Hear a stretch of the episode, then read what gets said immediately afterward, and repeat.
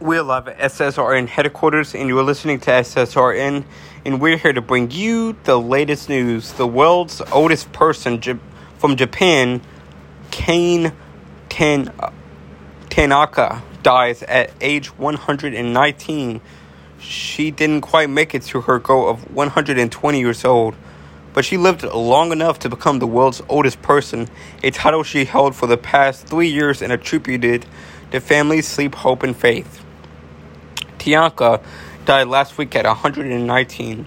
Japanese authorities announced she had been living at a nursing home and she died on Tuesday at a hospital. According to the Guinness World Records, she was born on January 2nd, 1903.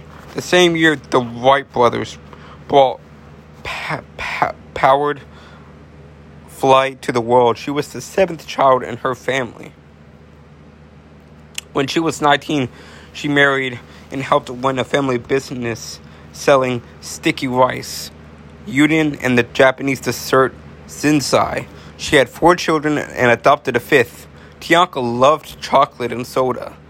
During a 2019 presentation ceremony to celebrate her being the oldest person alive, she was given a box of chocolates, which she immediately opened and began devouring. So, something I want to say about this. So, a lot of people say that, you know, eating a lot of junk food and all that and drinking a lot of soda, you know, decreases your lifespan, right? But this woman right here, she's the oldest living person and she loved chocolate and soda. So, like, it makes me question, like, like, is soda really actually that bad? You know, like, it just makes you think about it, you know?